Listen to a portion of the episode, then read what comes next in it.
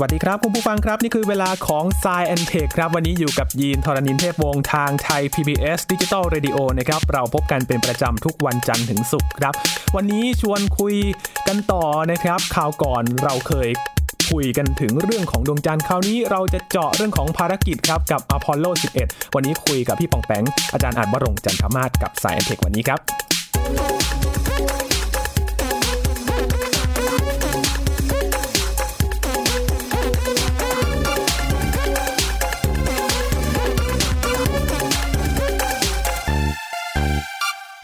พูดถึงเรื่องอวกาศก็เป็นเรื่องที่ไม่มีที่สิ้นสุดเลยนะครับ หลังๆมานี้มีการค้นพบใหม่ ๆ มาเรื่อยๆ แต่ว่า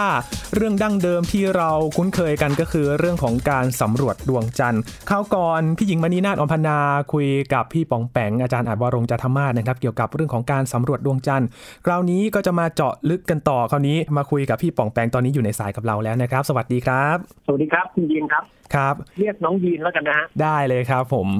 คราวนี้พี่ ครับ ปองแปงบอกว่าจะคุยกันเรื่องของภารกิจสำรวจดวงจันทร์ ที่ถือว่าน่าจะเป็นครั้งประวัติศาสตร์เลยนะครับ พี่ปองแปงในครั้งนั้น ใช่ครับ ก็คือมันเป็นภารกิจอพอลโล 11 นะฮะ ครับ ซึ่งหลาย ๆ คนเองที่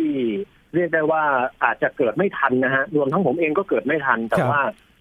มีหนัง มีภาพยนตร์ มีการพูดถึงเรื่องเนี้ย ในวงกว้างค่อนค่อนข้างมากนะฮะ อ่า ทำ ใช่ ให้เรื่องเนี้ยเป็นเรื่องที่น่าสนใจ ครับ ในในทั้งในแง่ของวิทยาศาสตร์ ในแง่ของประวัติศาสตร์ แล้วก็ในแง่ของ pop culture อย่างหนังที่สร้างจากอพอลโล 11 นี่ก็มีหลายเรื่องนะฮะ ครับผม อย่าง First Man นี่ก็เป็นเบื้องลึกเบื้องหลังของภารกิจอพอลโล 11 นะฮะ ว่า กว่าจะกว่าจะเกิดภารกิจนี้ขึ้นได้เนี่ย เขาต้องอย่างคราวที่แล้วเนี่ยนะฮะท่านใดที่ที่ที่ไม่ได้ฟังครั้งที่แล้ว ก็ลองย้อนกลับไปฟังผมเล่าถึงวิธีการ กว่าที่เขาจะส่งมนุษย์ไปดวงจันทร์เนี่ยเขาจะต้องมีการส่งยานไปศึกษาพื้นผิวนะฮะส่งยานไปโคจร ส่งยานไปลงอะไรให้มันเรียบร้อยให้ได้ก่อนซึ่ง ครับ สเต็ปเนี่ยมัน มันไม่ใช่จู่ๆมาถึงก็เฮ้ยอยากไปดวงจันทร์ให้ไปเลยละกัน อืม มันไม่เหมือนไปเชียงใหม่ นะฮะ ทีเนี้ยในการไปอพอลโล 11 เนี่ยนะฮะน้องเรียนผมเล่าให้ฟังอย่างนี้ครับ ครับ ก็คือจุดมุ่งหมายหลักๆ เนี่ย คือการไปดวงจันทร์ให้ได้แล้วกลับโลก เอาแค่นี้อย่างเดียวเลยคือพูดง่ายๆคือมันเป็นจุดประสงค์เชิง เชิงการเมืองการระหว่างประเทศเหมือนกัน เพราะว่า ครั มั บ นอยู่ในยุคสงครามเย็นนะฮะ อ่าใช่ ส่วนจุดหมายที่รองลงมาเนี่ย ก็คือการสำรวจทางวิทยาศาสตร์ ซึ่งแต่เป็นมาๆเนี่ย การการสำรวจทางวิทยาศาสตร์มันเกิดขึ้นแล้วมันเวิร์กแล้วมันมีรายน่าสนใจเยอะ อืม นะครับ ครับ ซึ่งในครั้งนั้นเนี่ยอพอลโล 11เนี่ยมีนักบินอวกาศเอ่อที่เรารู้จักกันดีก็คือนิวอาร์มสตรองนะฮะเป็นคนแรกที่ลงไปเยือนดวงจันทร์ อืม อีกสองท่านคือไมเคิลคอลิน แล้วก็บัสอัลวินนะฮะก็ถูกส่งขึ้นสู่ห้วงอวกาศ แล้วก็พอเดินทางไปถึงดวงจันทร์เนี่ย คือยานไปดวงจันทร์เนี่ยหลายคนอาจจะนึกภาพไม่ออกนะฮะให้ลองนึกภาพว่ามันเป็นยานอวกาศสองส่วนประกบกันอยู่ ส่วนแรกเนี่ยเรียกว่า command service module ครับ ชื่อมันอาจจะยาวหน่อย แต่พูดง่ายๆ คือมันเป็นยานแม่ อืม เจ้ายานแม่เนี่ยจะบรรทุกลูกเรือระบบหลักๆ ทุกอย่างเชื้อพงเชื้อเพลิงอะไรอยู่ในนี้ทั้งหมดเลยนะฮะ ครับ ส่วนที่สองเรียกว่าลูน่าโมดูนะฮะเจ้าลูน่าโมดูเนี่ยก็มีชื่อเล่นนะ เรียกว่าอีเกิลหรือว่าอินซีนะฮะ อ่า ก็พอทั้งสองส่วนเนี่ยไปโคจรรอบดวงจันทร์เนี่ยลูน่าโมดูเนี่ยจะถูกหย่อนลงมาฮะน้องยิน ครับ คือมันไม่ได้ลงมาทั้งลำนะฮะ อืม มันจะมีบางส่วนที่เป็นเล็ก ๆ ครับ กว่าคือยานลูกหรือลูน่าโมดูลเนี่ย ถูกส่งลงมาจอดบนดวงจันทร์ ครับ นะครับเจ้าลูน่าโมดูลเนี่ย ก็เอ่อลงมาจอดปุ๊บคอมมานด์เซอร์วิสโมดูลก็ยังโคจร เอ่อรอบดวงจันทร์ต่อเนาะ อืม อันนี้เข้าใจไหมเอ่ย ครับก็คือทำงานคนละส่วนกันไปใช่ไหมครับพี่ปองแปง ใช่ฮะคือ อ่า คอมมานด์เซอร์วิสโมดูลเนี่ยจะคือยานไปโคจรรอบดวงจันทร์ปุ๊บ ครับ ยานแม่ก็โคจรต่อยานลูกก็แยกออกมาลงดวงจันทร์โดย อืม ที่บนยานแม่เนี่ย ก็จะมีนักบินอวกาศชื่อไมเคิลคอยลินเนี่ยคอยคอยทำการควบคุมระบบส่งสัญญาณอะไรต่างๆนานาอยู่บนนั้น อืม ส่วนยานลูกเนี่ย ก็จะมีนักบินอวกาศสองคน อย่างที่เรารู้จักกันดีก็คือนิวอาร์มสตรองกับบัสอัลดรินลงลงไปนะ ค ครัรับบ ทีนี้ความน่าสนใจมันเป็นอย่างนี้ครับน้องน้องยิน ครับ คือดวงจันทร์เนี่ยมันไม่มีชั้นบรรยากาศเหมือนโลกของเรา อืม นะฮะหลาย ๆ ท่านอาจจะทราบกันดี เพราะว่าอะไรทำไมมันไม่ถึงไม่มีบรรยากาศทราบไหมฮะน้องยิน อืม คือด้วยลักษณะหลาย ๆ อย่างหรือเปล่าครับพี่ป่องแปงคือเรื่องของลักษณะ อ่า ทางกายภาพของ เรียบง่าย มั มาก น อืม คือกายภาพของมันเนี่ย มันมีมวลน้อยกว่าโลกของเราพูดง่ายๆคือ ครับ คือดวงจันทร์เนี่ยมันเล็กกว่าโลกเรามาก อืม พอเล็กเนี่ยแรงดึงดูดก็ก็น้ น้ อ อย ยนะฮะ ครับ อ่าพอแรงดึงดูดน้อยเนี่ยบรรยากาศก็ไม่หนาเหมือนโลกเราจริงๆมันก็มีบรรยากาศบางจับจนเรียกได้ว่าไม่มีนะครับ ครับ ทีเนี้ยโดยปกติเวลาเครื่องบินหรืออะไรจะจะลงจอดหรือพวกยานอวกาศเข้าสู่โลกหรืออะไรเนี่ย เราสามารถรู้ระดับความสูงของของยานอวกาศได้จากการดูว่าตอนเนี้ยชั้นบรรยากาศมันมันหนาแค่ไหนอย่างไร ครับผม แต่ว่าดวงจันทร์เนี่ยไม่มีชั้นบรรยากาศทำให้ตอนลูน่าโมดูลค่อยๆเคลื่อนลงสู่ผิวดวงจันทร์เนี่ย มันไม่สามารถตรวจวัดบรรยากาศเพื่อระบุระดับความสูงได้ อืม เออเขาก็เลยต้องใช้เทคนิคการส่งสัญญาณคลื่นไมโครเวฟเนี่ยนะฮะ ครับ ลงสู่ผิวดวงจันทร์แล้วตรวจจับการสะท้อนให้รู้ตำแหน่งตัวเอง โอ้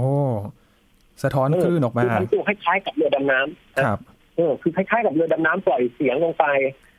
ยังยังยังพื้นดวงจันทร์ผิวดวงพื้นมหาสมุทรแล้วก็สะท้อนขึ้นมาเพื่อเพื่อดูว่าตอนนี้อยู่ไหนอะไรเงี้ยนะฮะ ครับ ทีนี้เนี่ย ครับผม ในการลงจอดเนี่ย มันต้องมีการทำงานประสานกันสองส่วน ส่วนแรกคือคอมพิวเตอร์เนี่ยจะจะทำการระบุตำแหน่งที่ที่เหมาะสมแม่นยำนะครับ ครับ ส่วนตัวนักบินอวกาศเองเนี่ย ก็ต้องใช้ประสบการณ์และลูกตากับสมองเนี่ย สังเกตพื้นผิวที่เหมาะสม อืม เพราะว่าคอมพิวเตอร์เองเนี่ยไม่สามารถประเมินในยิ่งในยุคนั้นด้วยนะฮะ โอ้โห หรือแม้แต่ในยุคนี้แม้จะดีขึ้นก็ตามเนี่ยคอมพิวเตอร์เนี่ยก็ยังไม่สามารถทำอะไรหลาย ๆ อย่างที่มนุษย์ทำได้ง่าย ๆ นะครับ อื น้องยิน มครับ แม้แต่ในยุคนี้เองก็มันก็ยังเป็นเรื่องยากอยู่แล้วครับพี่ปองแปง มันยังยากอยู่เอาง่าย ๆ เคยเวเวลาเวลาถ่ายรูปถ่ายอะไรเงี้ยฮะ ครับ เอ่อ Google เนี่ย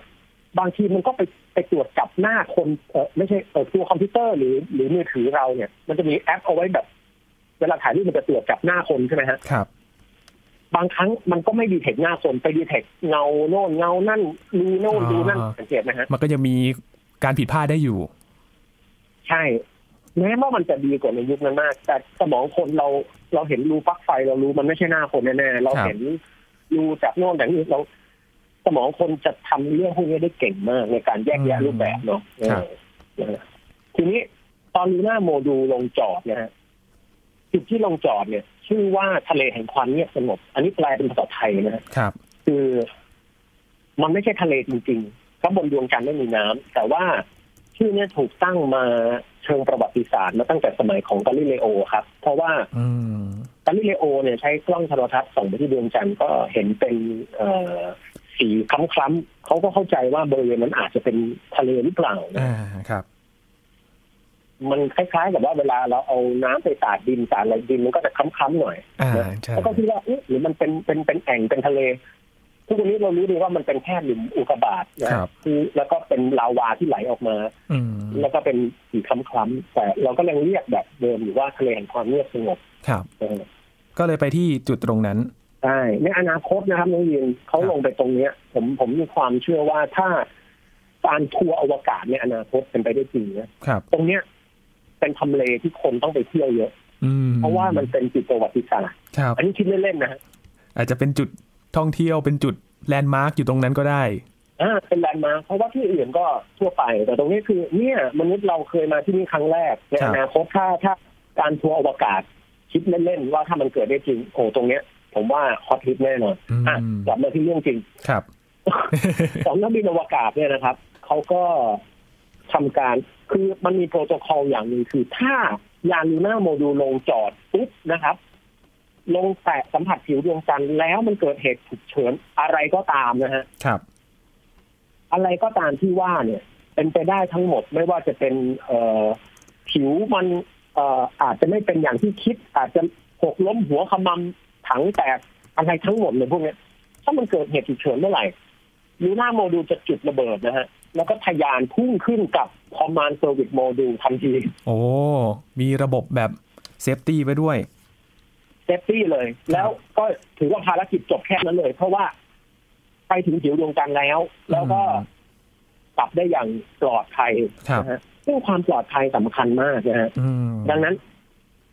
เขาก็ต้องคิดโปรโตคอลคือเขาว่า คือที่ผมเคยศึกษามาครับนักเรียนเขาบอกว่าเรื่องบินอวกาศเนี่ยฝึกรองรับ เหตุไม่คาดฝันไว้เต็มไปหมด นะฮะ อืม ไม่ว่าจะเป็นอะไรก็ตาม เพราะว่าพอเราไปอยู่นอกอวกาศเนี่ยมันอะไรก็เกิดขึ้นได้นะพี่ปองแปงก็ต้องมีอะไรที่ ใช่ เซฟตี้ไว้ก่อน ใช่ มันมันเป็นดินแดนที่เราไม่เคยเหยียบย่าง ครับ แล้วมันอันตรายยิ่งกว่าป่าดงดิบ อืม ภูเขาหรืออะไรคือมันออกไปนอกสภาวะที่สิ่งมีชีวิตอยู่ คือมันไม่ใช่แค่มนุษย์นะฮะแต่มันเป็นสภาวะที่สิ่งมีชีวิตอยู่ไม่ได้ อืม ดังนั้นคือมันอันตรายมาก แต่โชคดีครับ ที่การลงจอดประสบผลสำเร็จไม่มีอะไรเกิดขึ้น อืม นะฮะการลงจอดเนี่ยก็เรียบร้อยดี แล้ววันที่ 20 กรกฎาคมปีพุทธศักราช1969 เนี่ย ครับ นิวอัมสตรองก็เอ่อ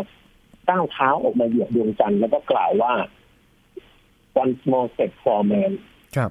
one giant leap for mankind นะฮะที่แปลเป็นภาษาไทยได้ว่านี่เป็นก้าวเล็กๆของมนุษย์คนหนึ่งแต่เป็นก้าวที่ยิ่งใหญ่ของมนุษยชาติ อืมและจุดนั้นก็เป็นจุดประวัติศาสตร์จริง ใช่ครับ ๆ ครับ ในตอนนั้นเนี่ยมีการประมาณการว่าน่าจะมีคนอย่างน้อยๆเนี่ยห้าร้อยล้านคนดูการถ่ายทอดสดนะฮะการลงจอดการเหยียบดวงจันทร์ของนิวอัมสตรองนะฮะ อืม ซึ่งในตอนนั้นเนี่ย บัสอัลดินก็ตามออกมาเป็นคนที่สอง ความน่าสนใจคืออย่างนี้ครับ ครับ เวลาดูภาพถ่ายเอ่อหรือภาพวิดีโอที่ที่เหล่านักบินอวกาศ ลงดวงจันทร์เนี่ย ถ้าไปดูใน YouTube นะฮะ หรือว่าแต่เว็บไซต์ขององค์การนาซาเอง เราจะพบว่าวิดีโอเหล่าเนี้ยเขาเคลื่อนไหวเหมือนภาพสโลโมชัน โอ้ เออ คือแทนที่จะเคลื่อนไหวเร็วๆเขาเคลื่อนไหวช้าเหมือนกับแบบ ครั อบ ยู่ในน้ำอ่ะ อืม เกิดจากอะไรครับพี่ปองแปง สาเหตุก็คือว่าแรงโน้มถ่วงนะฮะของดวงจันทร์เนี่ย มันมันน้อยกว่าบนโลก อืม พอน้อยกว่าบนโลกเนี่ย มันก็เหมือนกับว่าเราเนี่ย น้ำหนักอะไรต่างๆทั้งหลายเนี่ย น้อยลง อืม เมื่อน้ำหนักน้อยลงเนี่ยไอ้การเคลื่อนไหวต่างๆนานา มันก็เกิดอย่างเชื่องช้า มันก็เหมือนล่องลอยนะครับ ครับ อืม แรงดึงดูดก็ไม่เท่าโลกด้วย อ่า น้อยกว่าประมาณหกเท่า ครับ นะฮะถ้าผมหนักเอ่ออย่างผมตอนนี้ผมหนักประมาณหกสิบกว่านะตีก็หกสิบขึ้นน ครับ หกสิบกิโลหนักหกสิบกิโลไปอยู่นั่นก็หนักแค่สิบโลอ่ะ อืม มันก็เหมือนกับเดอะเดอะกระโดดทีมันก็ไม่ค่อยจะลงมาติดพื้น เท่าไหร่อะไรเงี้ยนะ อืม มันก็เหมือนวิววิวๆเบาๆหน่อย ครับ ก็เลยเป็นภาพสโลโมชัน ใช่นะฮะซึ่งหลายคนอาจจะเข้าใจผิดว่า เอ๊ะเขาทำเป็นถ่ายเป็นสโลโมชันหรือเปล่าเปล่านะฮะอันนี้คือถ่ายภาพปกติ แต่ว่าสภาวะไร้น้ำหนักทำให้เคลื่อนไหวกลายเป็นแบบนั้น อืม ก็มีการเก็บเอาหินจากดวงจันทร์มาด้วยครับน้องยิน โอ้เก็บมาด้วยเหรอครับพี่ปองแปง เก็บมา 20 กว่าโลครับ อืม ตัวนี้เขาจะไปศึกษาอะไรฮะ อ่าเอามาศึกษาหลายอย่างนะครับ อย่างแรกคือเราอยากจะรู้ว่าหินหินจากดวงจันทร์มีองค์ประกอบอย่างไร ครับ เพื่ออะไร เพื่อเอามาระบุว่าดวงจันทร์เนี่ยเกิดขึ้นได้ยังไงเนาะ ครับ อืม โอ้ คือกำเนิดของดวงจันทร์เนี่ย มันเป็นสิ่งที่คนเนี่ยอยากรู้มาตั้งแต่สมัยโบราณกาลละ ครับ เพราะว่าดวงจันทร์เนี่ยเป็นวัตถุท้องฟ้าที่สว่างอยู่ใกล้โลกนะฮะ แล้วก็มันมันโดดเด่นนะครับมีการเปลี่ยนเฟสเปลี่ยนอะไรมันโดดเด่นมาก ก็เก็บหินมาเพื่อวิเคราะห์ แล้วก็ได้ทำการทดลองทางวิทยาศาสตร์หลายอย่างนะฮะถ่ายภาพพื้นผิวดวงจันทร์มีการเอากระจกไปวางไว้บนดวงจันทร์ด้วย เพื่อวัดระยะทางจากโลกถึงดวงจันทร์นะ อืม คือพอเอากระจกไปวางปุ๊บนักวิทยาศาสตร์จากบนโลกก็ยิงเลเซอร์ฮะน้องเย็น ครับ ไปใส่กระจกเนี่ยเล็งให้มันสะท้อนกลับมา แล้วก็จับเวลาดูว่ามันมันห่างกันเท่าไหร่ โอ้เพื่อที่จะได้วัดระยะ ดูแล้ จ ว ริง ๆ กันไปเลย วัดระยะได้ด้วยความแม่นยำระดับเซนติเมตรเลย แล้วก็ ครับ มีเครื่องตรวจจับการสั่นสะเทือนที่ผิวดวงจันทร์ด้วย อืม นะ เพื่อเพื่อดูว่าบนดวงจันทร์มีแผ่นดินไหวหรือเปล่า ครับ นะฮะซึ่งมันก็มีอยู่บ้าง แล้วก็ตรวจจับองค์ประกอบของลมสุริยะอะไรต่างๆนานาเขาก็ติดตั้งเอ่ออุปกรณ์อะไรต่างๆ ไว้เสร็จแล้วเขาก็กลับมายังโลกนะครับ ครับ โดยวิธีกลับมายังโลกเนี่ยคือนิวอาร์มสตรองกับบัสอัลดรินเนี่ย วิธีกลับจากผิวดวงจันทร์ก็คือเขาก็เข้าไปในลูน่าโมดูลที่ชื่ออีเกิล ครับ นะครับ ซึ่งมันจะทำการจุดระเบิด สร้างแรงขับดันนะฮะ คือลูน่าโมดูลเนี่ยก็แบ่งเป็นสองส่วนคือส่วนยอดกับส่วนฐาน อืม ส่วนฐานเนี่ยทิ้งไว้บนผิวดวงจันทร์เลยไม่กลับมาละ อ่าเอาทิ้งไว้นั่นเลย ส่วนยอดเนี่ย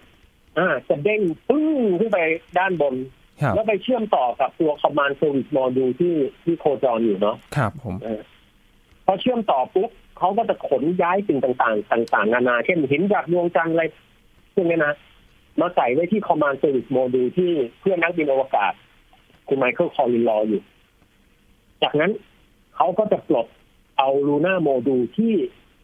ที่มันขึ้นขึ้นมาติดเนี่ย ครับ ให้ตกกลับไปยังผิวดวงจันทร์อยู่ดี อ้าว ก็ปล่อยไปอีกชิ้นหนึ่ง ใช่เพื่อให้มันเบาที่สุด ครับ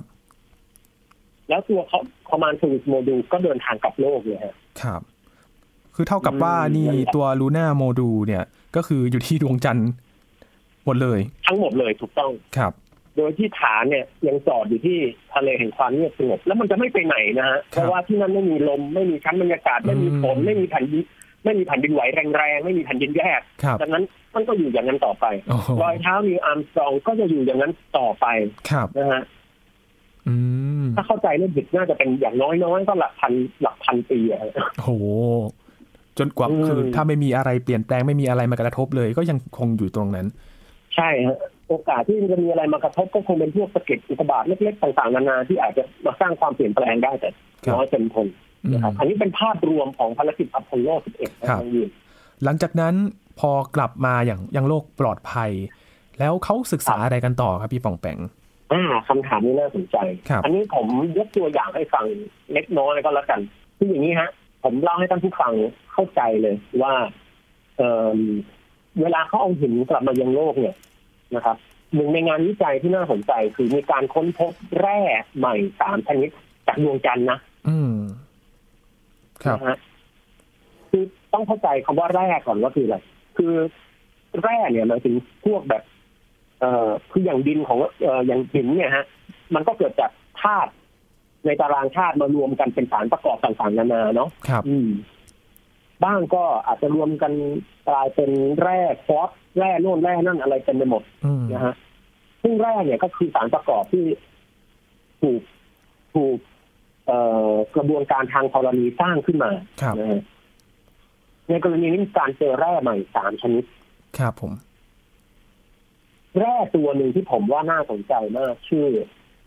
อะมาโคไลท์นะฮะ อามาโคไลท์ อะมาโคไลท์เนี่ยสะ ครั ก บ ดอย่างนี้นะฮะ A R